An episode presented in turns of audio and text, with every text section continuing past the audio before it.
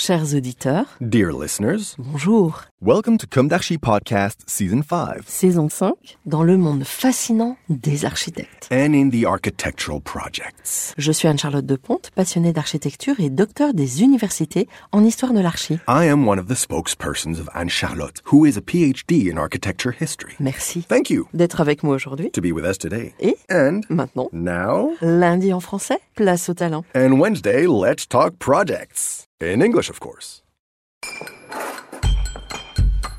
Bienvenue dans Comme d'Archi.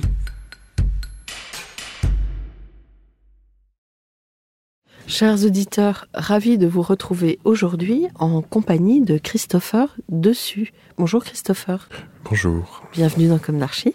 merci, merci pour l'accueil. Bah, avec plaisir. Tu es architecte et à la tête de PAF Atelier. Alors on va commencer par un aparté euh, sur le goût de l'architecte. Aimes-tu les plaisirs de la table? Quels sont tes mets préférés? As-tu un souvenir gustatif? Ah ouais, c'est précis.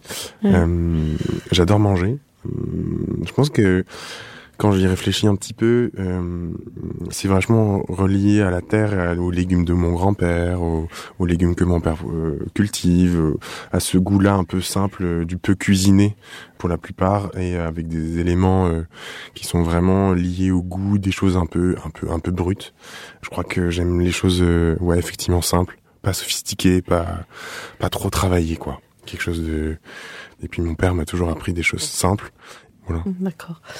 Un souvenir gustatif? À part Un le- souvenir, euh, ben peut-être. euh, euh, oui, parce que je viens du sud, je viens de Nice. Je suis un, un niçois, euh, un niçois euh, sorti euh, tôt du sud, mais euh, oui, peut-être la, la soca ou des choses comme ça, des des, des choses qu'on prend dans la rue euh, avec mes grands-parents. euh, des souvenirs très simples comme ça, ouais. Alors, mon petit doigt m'a dit que tu étais féru de culture et c'est ce qui te fait avancer et tu interviens dans bien des domaines. Tu as été sélectionné il y a peu avec la grande agence Hermateus pour le schéma directeur du centre Beaubourg, par exemple. Mais on va commencer par le début. Quel est ton parcours? Quelle a été ta jeunesse? Où s'est ancrée ton envie d'architecture? Quelles ont été tes études? Hum, mon parcours, il est, très lié, on va dire, à une sensibilité, une sensibilité assez grande, euh, comme si tout était un peu débordant, euh, tout important euh, quand j'étais plus jeune. Et je suis un peu parti de rien. Euh, ma mère écoutait en boucle J'en rêve encore euh, de Palmas à fond. et, euh, et puis je reviendrai sur ma mère parce qu'elle a été importante aussi dans le schéma, mais euh, je, viens vraiment de la terre de mes parents, quoi, de leur éducation, de leur sens de l'honnêteté, du sens de la franchise, de la fierté, euh, d'un besoin de, de comprendre un peu qui on était. Et, euh, et mon parcours est parti de là, d'une espèce de base un peu forte. Tu as grandi à la ville ou à la campagne? J'ai grandi à la campagne, euh, un peu dans une sorte de, de ferme slash euh, exploitation agricole. Euh, mon père est horticulteur, ma mère euh, l'a suivi aussi assez jeune. Ils ont cultivé des œillets avec mon grand-père avant, puis euh, ça a évolué en gerbera, puis en germini. Enfin, c'est quelque chose qui se passe un peu de génération en génération et que j'ai décidé d'arrêter. Et, euh, et c'est une enfance assez euh, basée sur euh, l'exploration de l'intime, donc euh, des choses qui me tracassaient, des choses que que je comprenais pas vraiment, et en même temps l'exploration de un peu de la dureté, euh, la dureté euh, de de la vie à la campagne, la dureté du schéma aussi. Du matin, euh, euh, des, euh, des levées très tôt, du sens de, de l'effort, du labeur, comme j'en parlais à mon père récemment. Et, quand je dis l'exploration de l'intime, c'était c'est aussi lié à une mère aussi qui était très pop, qui était très Madonna, Janet Jackson ou Kylie Minogue, Céline Dion, Farmer. Elle était à fond. Et ces deux choses en fait étaient, enfin à la fois un père très très dur et en même temps une mère très très dans l'intime, très dans la sensibilité, m'a un peu façonné un peu à double, on va dire comme un recto verso. Et, euh, et je m'en souviendrai toujours euh, quand, quand elle me déposait en fait à fond la caisse avec sa Golf euh, euh, à l'arrêt de bus, euh, elle avait à fond Madonna. J'étais à la fois honteux et à la fois j'aimais tellement ça. Et c'est là que j'ai compris aussi plein de choses sur ma sensibilité à autre chose. C'est-à-dire qu'à la fois je vivais à la campagne, à la fois j'avais cette attirance-là, j'étais bien où j'étais, et en même temps j'avais envie de, de sortir de là, comme si je, comme si je rêvais à autre chose. Et, euh, et très jeune, en fait, j'ai travaillé avec mon père. Le fleur- les fleurs ont été vraiment un ciment très fort entre nous. J'en ai fait une exposition à Agora du Design aussi il y a quelques temps. Et ces bases très solides m'ont permis aussi ensuite de commencer à esquisser des envies d'art, enfin d'art, en tout cas de design, ou en tout cas de, de choses plus travaillées plus réfléchies ou plus intellectuelles peut-être. Euh, et j'aspirais, je pense, à me sauver un peu de là, comme si on avait besoin. C'était trop dur? C'était très dur, ouais. Ouais. C'était vraiment très très dur. Le froid, les mains dans l'eau, non C'est un peu ça? Ouais, et puis euh, maman a eu, euh, je dis passe de la mère à maman.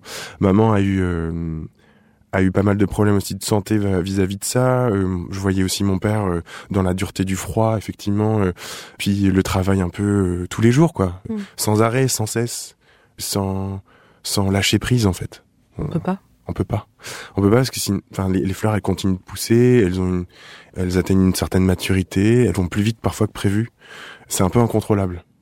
Et cet incontrôle-là, euh, c'était euh, peut-être la seule partie, euh, peut-être, j'extrapole peut-être, mais une fragilité. De, ouais, de mon père en fait. C'était la c'est l'expression pour moi de la fragilité de mon père. Des choses qui n'étaient pas forcément euh, expliquées, euh, palpables, euh, mais grâce à la terre et grâce à, la, à son pouvoir des fleurs, on va dire, pour citer Woolsey, parce que j'aime bien aussi l'écouter. Il m'a mis en fait dans une dans, ils m'ont mis en fait dans une dans une espèce de quête euh, un peu de de moi-même et de ma place vis-à-vis d'eux euh, dans une famille. Donc euh, les fleurs faisaient partie de la famille. Elles étaient à la fois hyper salvatrices hyper poétiques et en même temps éphémères. éphémères et très très dures. Mmh. alors ce désir d'architecture il est arrivé quand? Bah, le sauf qui peut est arrivé, euh, on va dire, euh, lors de mes études euh, en art appliqué, parce que j'ai décidé de finalement pas faire une, un bac général, mais faire un bac technologique. J'ai eu la chance de, de, pouvoir faire partie des dernières générations à avoir le bac art appliqué AA, qui a été absolument dingue pour moi, qui a été une, une espèce de une explosion entre guillemets de, de, de saveurs reprendre de couleurs peut-être et de couleurs et de formes et euh, ma première étude des cas c'était sur euh, Matali Crassé où j'ai une note terrible euh, et, euh, et c'est toujours été le premier le premier une note terrible très basse ou très haute? Très très très basse très basse je savais pas dessiner c'était vraiment vraiment le départ de zéro quoi et euh, donc ça a commencé comme ça. Et euh, pendant deux ans, j'ai travaillé énorme et très, très très dur, un peu un peu à l'image de mon père, de ma mère aussi. Euh, je me levais très tôt. J'avais une discipline assez implacable pour pouvoir euh, me sortir de là, essayer de, de comprendre qu'est-ce qui m'animait.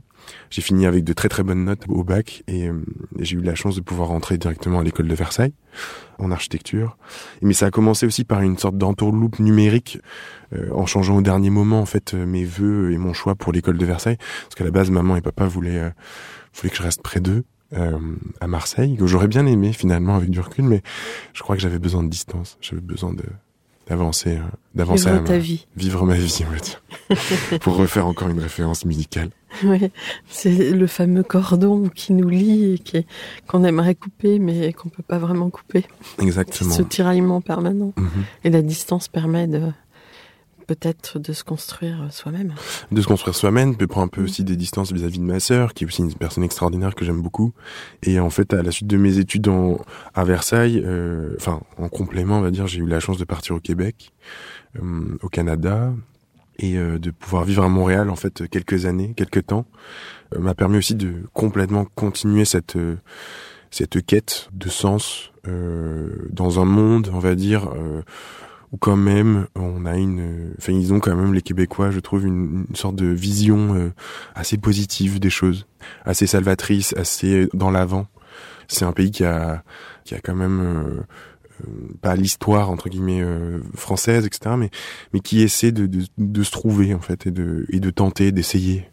Et cette chose-là autour de l'essai m'a donné aussi beaucoup de d'idées et beaucoup de de motivation à me dire en fait peut-être que je viens pas de là peut-être que je suis pas, euh, j'étais pas prédestiné à être ici, mais peut-être que j'ai aussi la chance de pouvoir le faire. Et c'est vraiment toujours resté cette chose-là de me dire, euh, je suis pas vraiment euh, à ma place, mais j'essaie de la trouver, j'essaie de la chercher. Et le Québec était vraiment bien pour ça.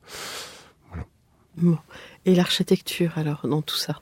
L'architecture est arrivée à la fois comme comme une évidence et à la fois comme quelque chose que je voulais pas forcément faire. L'architecture, c'était à la fois la, pour moi la vision de, de des grands possibles, euh, des échelles, des usages. Euh, c'est quelque chose qui m'a beaucoup inspiré. Euh, les monuments, c'est ça a commencé comme ça. l'architecture, ma première rencontre avec l'architecture, peut-être que c'était celle de mes parents en fait, ou celle des serres de mon père. Donc c'était assez rudimentaire, mais je pense que l'envie d'architecture, c'était aussi une façon de aussi faire plaisir à la famille, de me dire, de leur dire aussi que c'était un, un bon premier pas vers l'art, peut-être. c'était c'était rassurant. Du coup, j'y suis allé. Euh, le design m'intéressait pas du tout à l'époque. Les objets, euh, pas du tout. C'était trop superficiel, peut-être. C'était ouais, c'était quelque chose que je comprenais pas. Euh, c'est, je comprenais pas l'intérêt pour euh, cette matérialité aussi forte. Je l'ai compris après. Mm.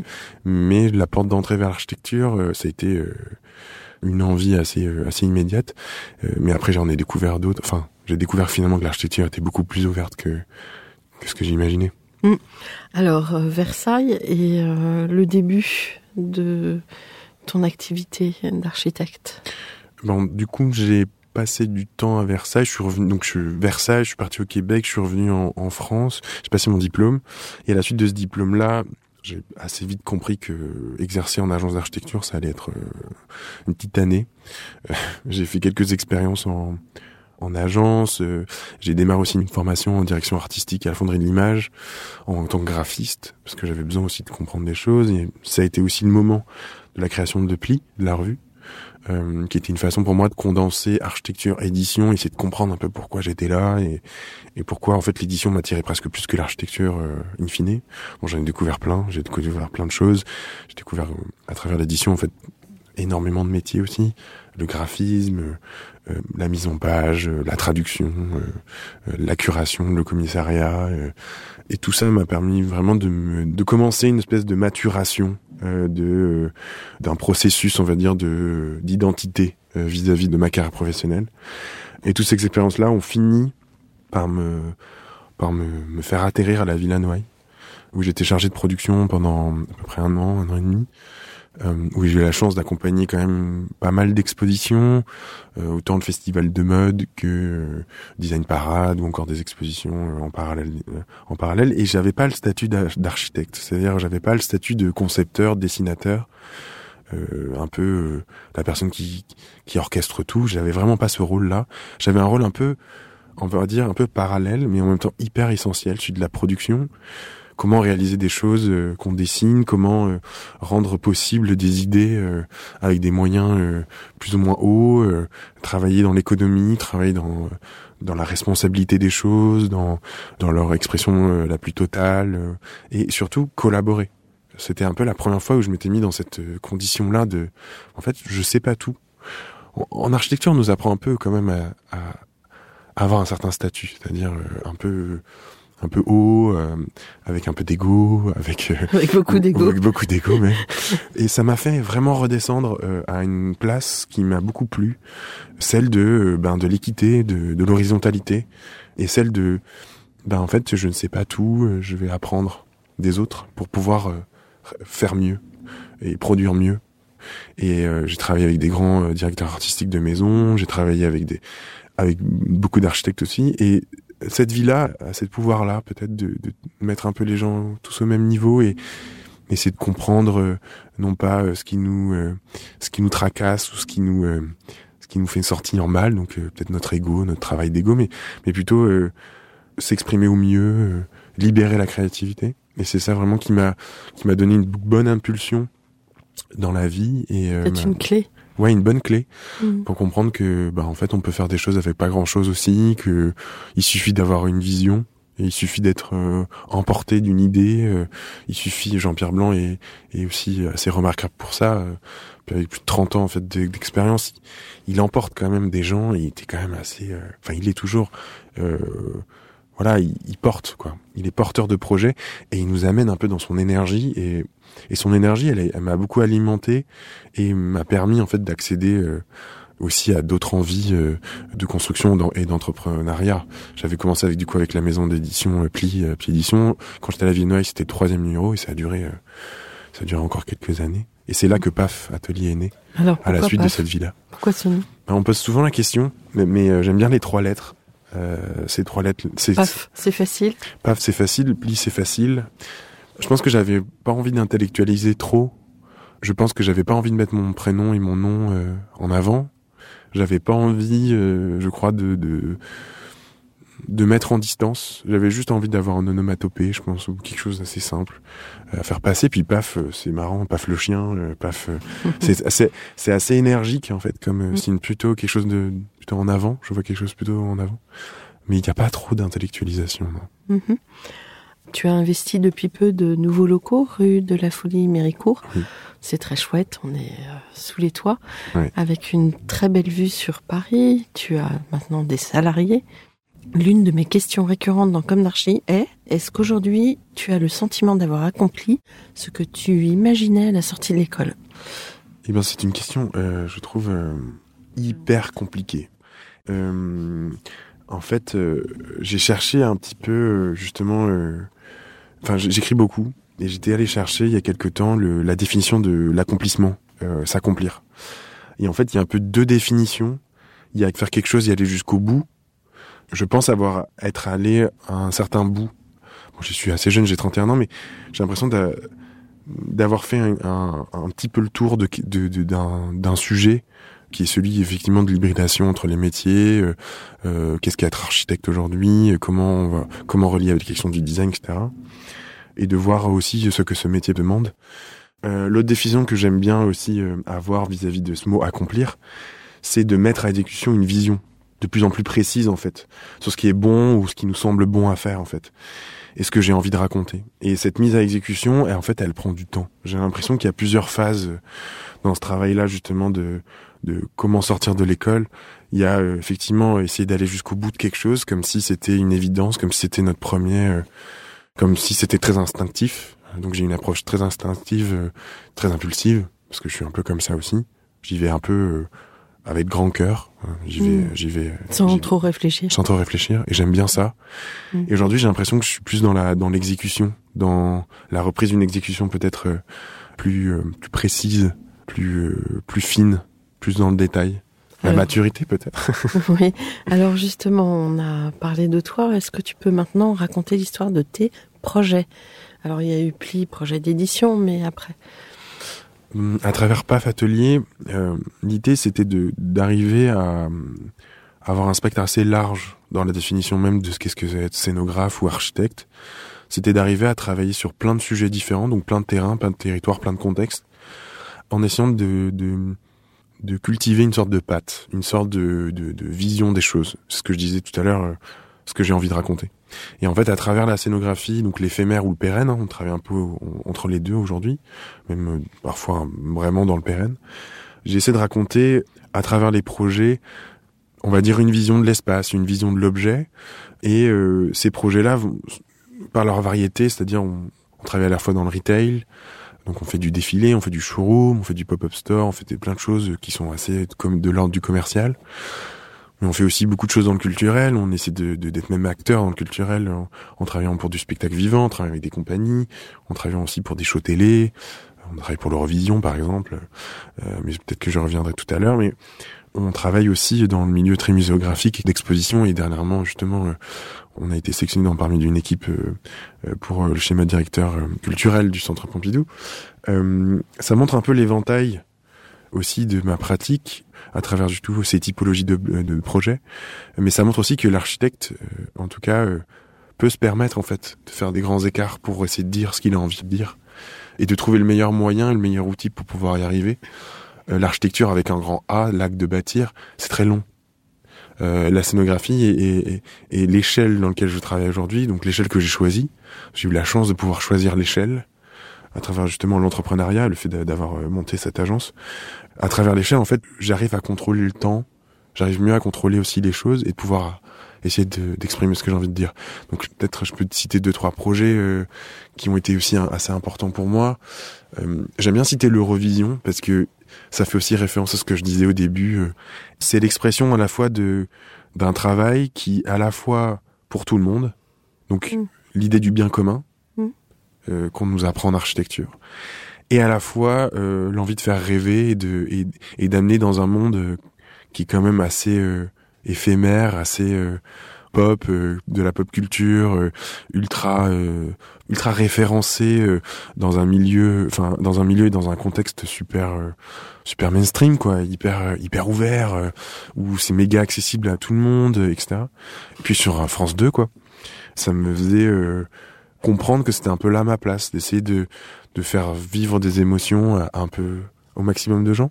Ça c'est un peu un projet qui m'a beaucoup beaucoup beaucoup plu oui, c'était avec euh, quel chanteur? C'était avec Ali. Ali, euh, mm. qui on a qu'on a accompagné, puis il avait tout un propos qui était super intéressant. Oui, c'est une bonne personne. La, la, ouais, la découverte mm. de soi, euh, mm. puis c'est ça aussi l'Eurovision, c'est quand même les bons sentiments. Oui.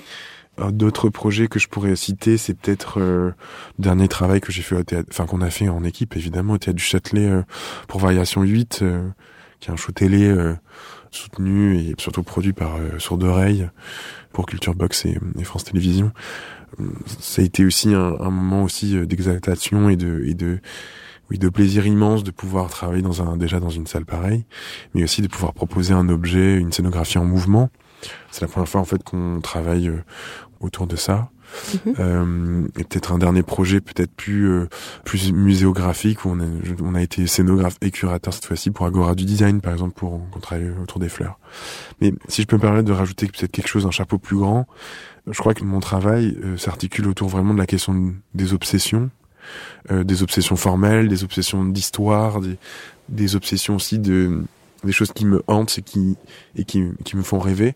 On a travaillé beaucoup euh, sur le rideau au début, euh, sur une réalisation du coup d'un de, de, plusieurs projets donc dont l'Eurovision, des, des rideaux euh, très faciles à, à, mettre en place où tout est possible, où il y a une variété en fait aussi de possibilités de matières, de couleurs, de formes. dernièrement, on travaille beaucoup au niveau du enfin avec le gonflable, qui est un matériau absolument dingue, qui me fascine beaucoup où tout est possible aussi parce que c'est super simple à transporter. Ils sont minimaux et à la fois maximaux. Ils sont euh, à la fois euh, euh, grands et petits et en même temps aussi avec une variété de couleurs, une variété d'applications très grandes. Finalement, tu travailles avec des leitmotifs mm. Exactement, avec des mantras ou des ou des oui, j'aime bien les appeler des obsessions parce que c'est des c'est des c'est des choses qui restent que j'aime bien que j'aime bien marteler comme Peut-être que ça vient aussi de ma de mon éducation, hein, de d'essayer d'aller au bout des choses. Alors dans tes leitmotifs, tes clients te suivent assez facilement. Ils sont, arrivés à les convaincre. Euh Aujourd'hui plus. Oui. C'est toujours difficile de suivre un artiste scénographe entre guillemets, parce que je me considère un peu plus comme ça aujourd'hui. C'est-à-dire qu'il essaie de proposer des choses. Euh, oui, parce que c'est marquant quand même. Ouais, essaye de, de travailler sur ce marquage-là, comme je disais, mm. euh, ce, cette patte. Au début, c'était plus compliqué. Aujourd'hui, c'est un peu plus simple. On nous appelle aussi euh, parfois pour notre notre positionnement aussi. Il faut être un peu un caméléon, quand même, pour pouvoir euh, aussi vivre de son travail. Il faut il faut aussi pouvoir euh, faire des concessions. Il faut pouvoir aussi travailler dans mm, oui dans c'est pas toujours parfait.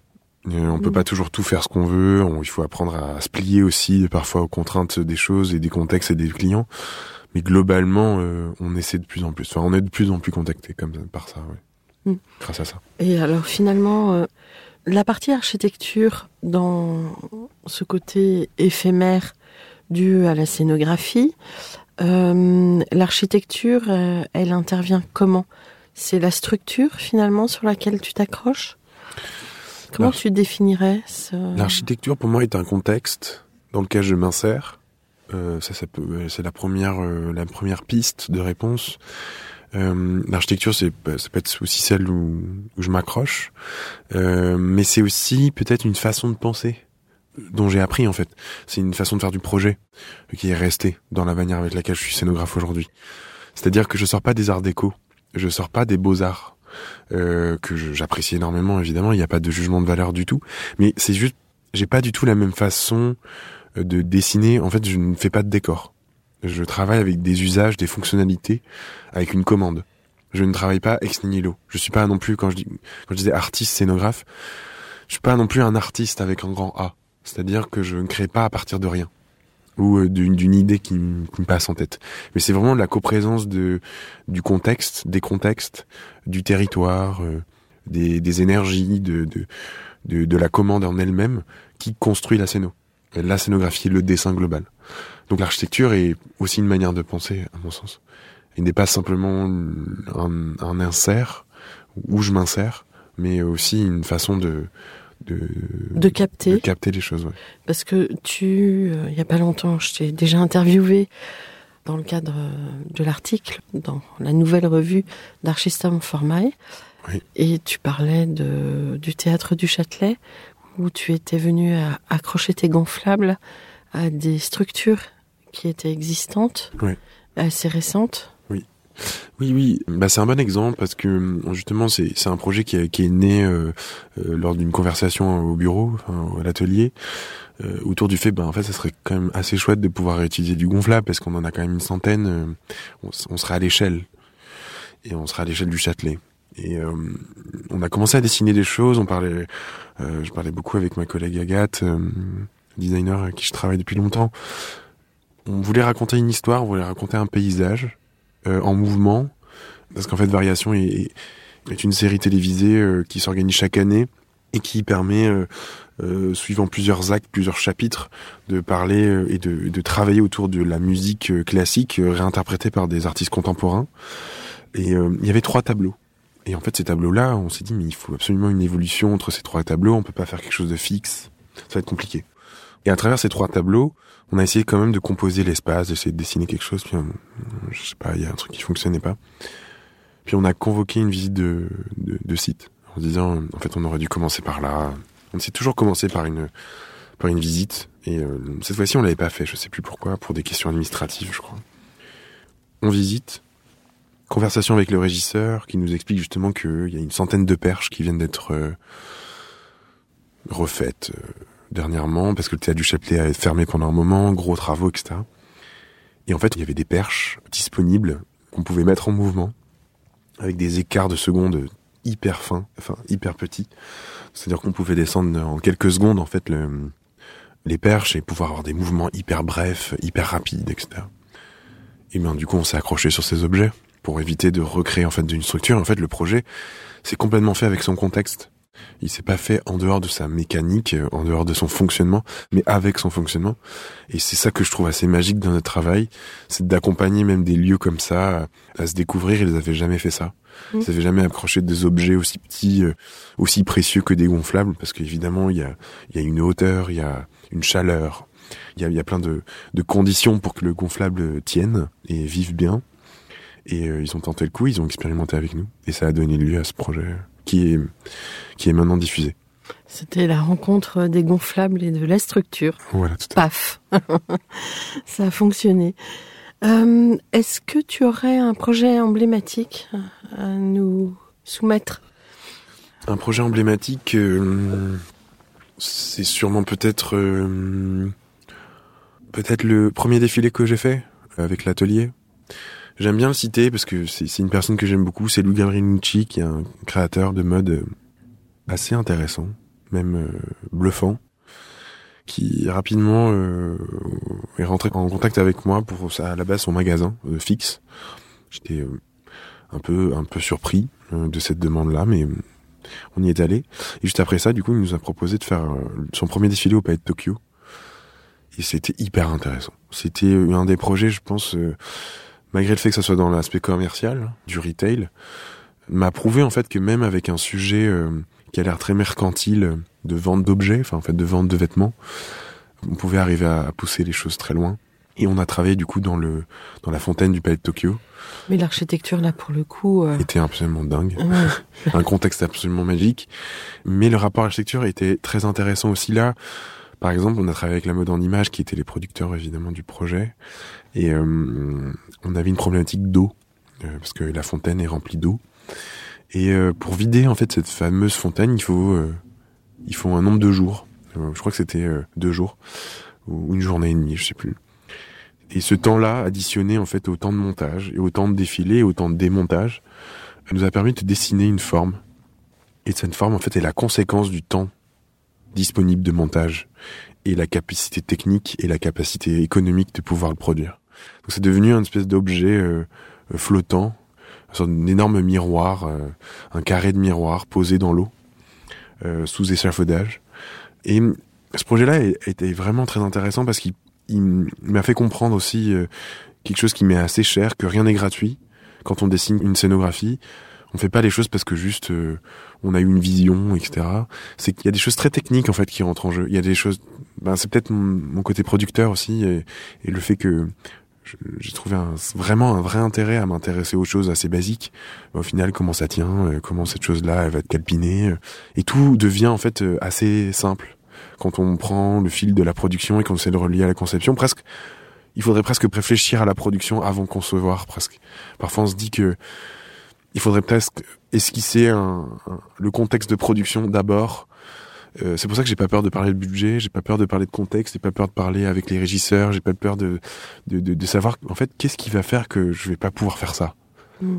Et qu'est-ce qui va faire que je vais pouvoir faire ça finalement Et de travailler toujours dans ce côté un peu borderline, euh, euh trouver un peu la brèche pour pouvoir faire quelque chose qu'on a, ils avaient pas pensé.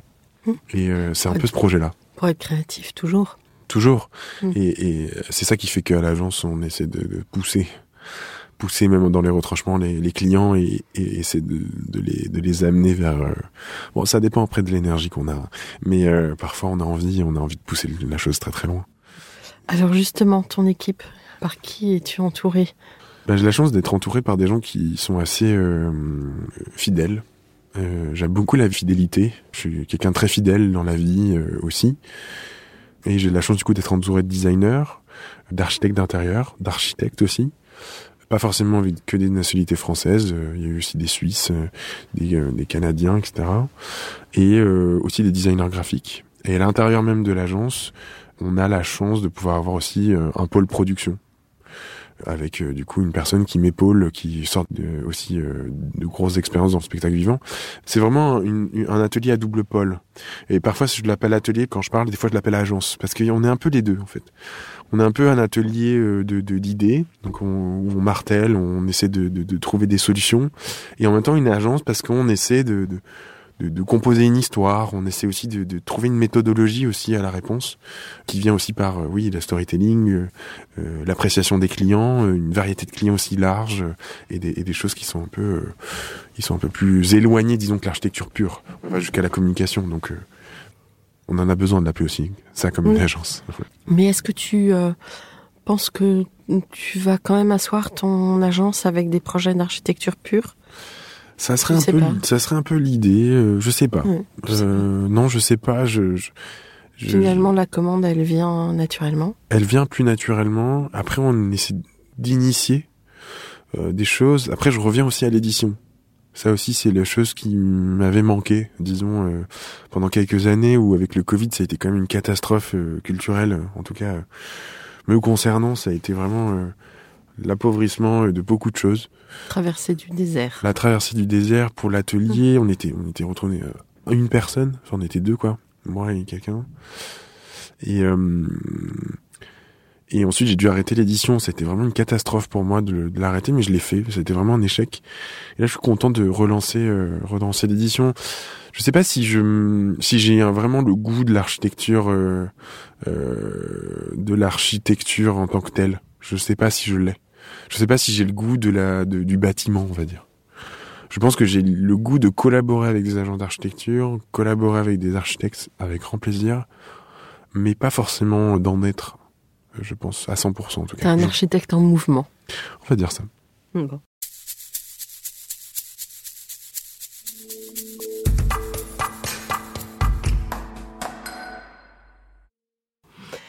Euh, quel éclairage donnerais-tu à tout à chacun pour appréhender ce monde très compliqué justement dans lequel on vit? Tu as évoqué le Covid. Oui. Euh, là, on a l'impression que plus le temps avance, pire c'est à chaque fois. Ouais. on n'a plus du tout envie d'ouvrir euh, ni sa radio, ni sa télé. et en même temps, il faut bien se tenir au courant. Ouais. Mhm. C'est marrant, ça m'a fait tout de suite penser à une chanson d'Axel Red. j'ai toujours gardé espoir. Euh, je sais plus comment elle disait. Euh, Aujourd'hui, je n'ose plus y croire, quelque chose comme ça. Mais il y a un truc comme ça. Euh, J'adore faire des références pop parce que c'est c'est là aussi que beaucoup de choses se cristallisent dans une espèce de. C'est pour ça qu'on est que j'aime bien écouter aussi des choses très euh, très du langage du commun en fait parce que ou des choses qui sont peut-être qui ont l'air banales, mais en fait il y a quand même des écrivains qui ont écrit des choses assez assez dingues et même des des, des paroliers qui ont créé des choses assez dingues sans le vouloir. Pour revenir à la question, euh, je pense qu'on a besoin d'avoir euh, un échappatoire sans pour autant euh, avoir les yeux fermés sur ce qui se passe. Je pense qu'on a une responsabilité de raconter des, des histoires. On a une responsabilité de d'essayer de, de, continuer euh, d'y De croire, fédérer. de, de fédérer, de croire qu'on peut fédérer, mais en aucun cas on, on est une puissance euh, divine quoi. On, on cherche un peu tous euh, effectivement euh, cette lumière là, ou je pense qu'on cherche tous peut-être à, à croire à quelque chose, en tout cas une lumière qui pourrait nous animer, à, à quelque chose qu'on qu'on aime profondément en fait. Euh, si on a le goût d'aimer, pour moi, on, on peut on peut avancer fort quoi. Aimer euh, aimer ce qu'on fait, euh, aimer euh, aimer les autres, c'est assez simple, hein, c'est basique ce que je dis, mais aimer juste prendre un café avec un ami, euh, discuter de vraies choses, etc. Et aussi faire des choses euh, dans le milieu professionnel qui ont du sens et qui peuvent aider à, à, à humble Échelle. échelle, effectivement, euh, les choses et trouver de- du sens quoi aux choses. Comment et pas tu faire les es- choses euh, de Ouais. manière dissociée de ce qui se passe. Comment tu imagines le monde de demain Peut-être par rapport à toi-même ou à une- comme tu veux, empare-toi de la question.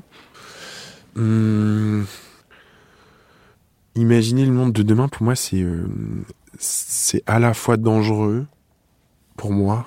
Enfin, c'est-à-dire que je me mets dans un, ça me fait peur, et en même temps, euh, on y va. On n'a pas le choix d'y aller. Il y a un truc assez euh, assez euh, pragmatique, disons, assez euh, assez ben dans tous les cas, il va falloir y aller. Et on y va. On y va à grands pieds, on y va à grands pas. Et euh, et ça fait un peu peur. Et ça me fait un peu peur à la nouvelle génération qui arrive de, de composer avec tout ça. Et je pense que on a tous besoin d'avoir un peu d'humilité d'avoir un peu de, de compréhension enfin d'entamer disons un processus de, de, de réflexion euh, assez euh, fondamental sur euh, qu'est-ce qu'on fait quoi.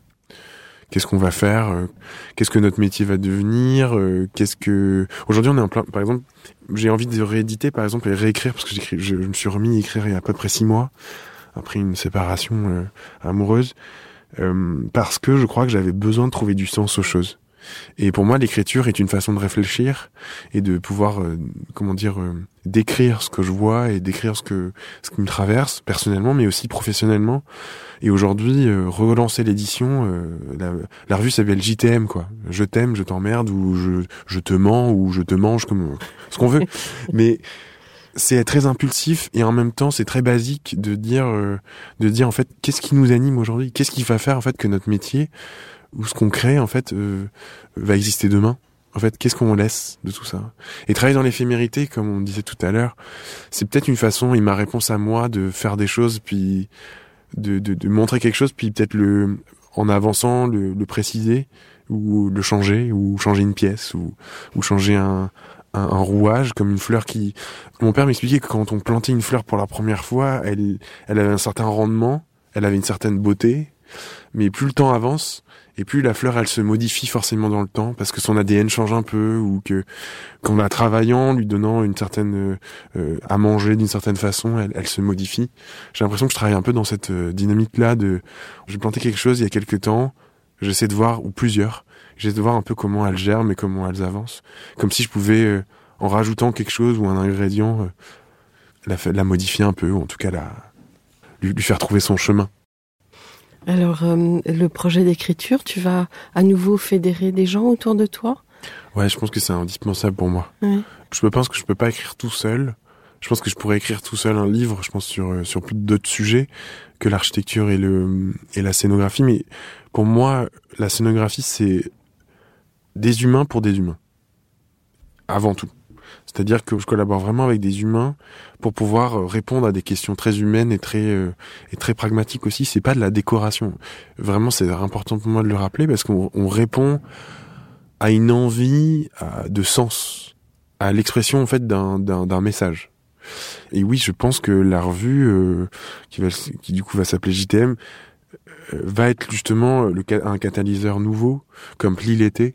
Euh, Pli était une approche très empirique de la découverte du design et de l'architecture en fait pour moi, du milieu aussi du design graphique. JDN va aussi être une façon d'approcher et de chercher euh, des nouvelles formes pratiques et théoriques autour de l'architecture et le design. Et comme pour moi l'édition est vraiment un outil, n'est absolument pas une finalité, euh, une finalité, mais vraiment un outil pour permettre le passage d'un état à un autre, ou en tout cas d'idée en idée, de maturation d'idées. Ou c'est fou comme avec les autres on apprend mieux et on apprend plus vite. Et alors, ce qui, moi, me m'étonne, mais dans le sens très positif du terme, tu as 31 ans, tu nous as dit ça tout à l'heure. On dit que aujourd'hui on lit de moins en moins. Ouais.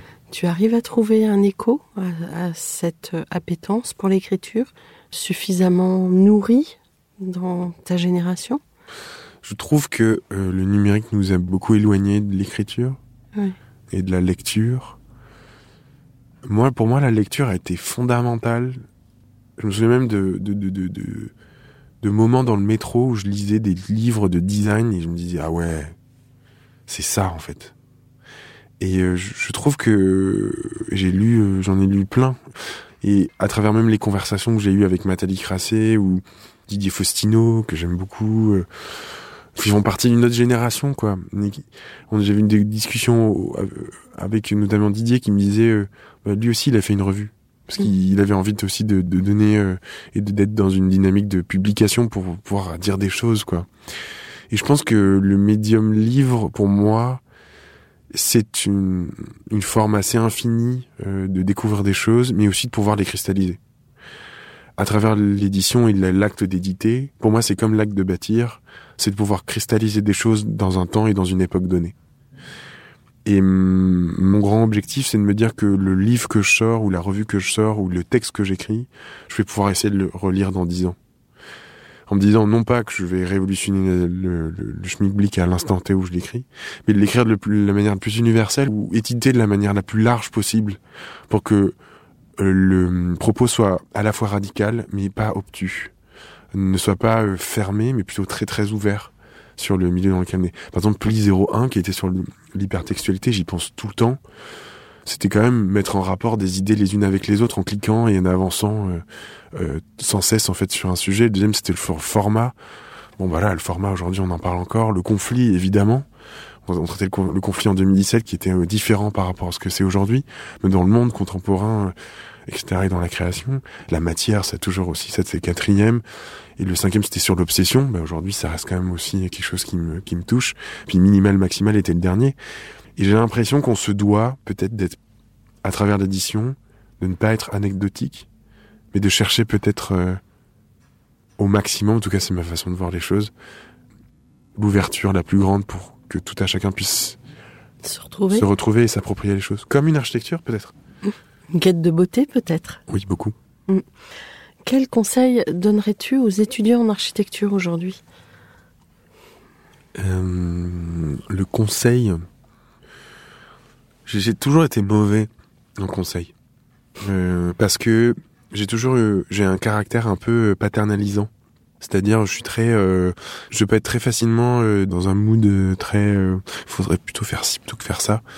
Donc c'est pas du conseil que je donne, c'est plutôt euh, des, des des choses que j'ai vécues comme des euh, des des, Oui, des un sortes de vérités. Ah bah voilà, de- ouais, voilà, qui est pris souvent comme une vérité, mais ça n'est pas une. Euh, je dirais plutôt que hum, c'est plutôt des des des des des, des, euh, j'ai envie de presque de parler de d'exercice de style, euh, c'est-à-dire de de d'essayer toujours d'être dans une dans l'exercice de chercher, ne jamais s'arrêter à ce qu'on voit, d'avoir une énergie, d'avoir un dynamisme, d'oser entreprendre, de d'oser se poser des questions, ne jamais se dire que ce qu'on nous dit euh, est forcément euh, la vérité. Mm. Et presque d'avoir une approche très journalistique euh, ou très, on va dire, euh, dans la confrontation de plusieurs journaux en même temps, euh, dans la lecture de quand on lit, un- moi quand je lis sur un sujet dans le design, j'ai- j'aime bien lire trois ou quatre livres différents pour comprendre un peu le même point de vue sur, par exemple, sur le design ludique ou le design éphémère, choses comme ça, et ou l'architecture euh, éphémère, etc., ou l'arte povera, po- po- euh, Povera. pardon. Et, euh, et je pense que oui, c'est surtout être curieux, quoi, de savoir, savoir être curieux. En tout cas, apprendre à être curieux. Apprendre à être curieux. Un mot de la fin? Merci. C'était avec grand plaisir. On a beaucoup, comment dirais-je, voyagé. Et ce qui est très plaisant dans ces interviews, c'est que à chaque fois il y a un ADN différent. C'est comme les fleurs, c'est très varié, très Oui. riche. Voilà. Merci beaucoup, Christophe. Chers auditeurs, merci pour votre écoute. Rendez-vous la semaine prochaine pour un nouveau numéro. D'ici là, prenez soin de vous. Au revoir. Au revoir.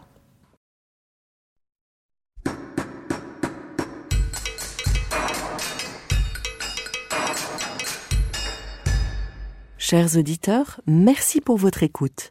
Merci à Julien Rebourg qui nous accompagne sur la partie son. N'oubliez pas de retrouver nos sujets en avant-première sur Instagram à l'adresse at. Si vous aimez ce podcast, favorisez sa diffusion en lui donnant 5 étoiles sur Apple Podcast, plus un petit commentaire, ou sur votre plateforme de podcast favorite. Et surtout, abonnez-vous pour écouter tous nos épisodes gratuitement. À bientôt!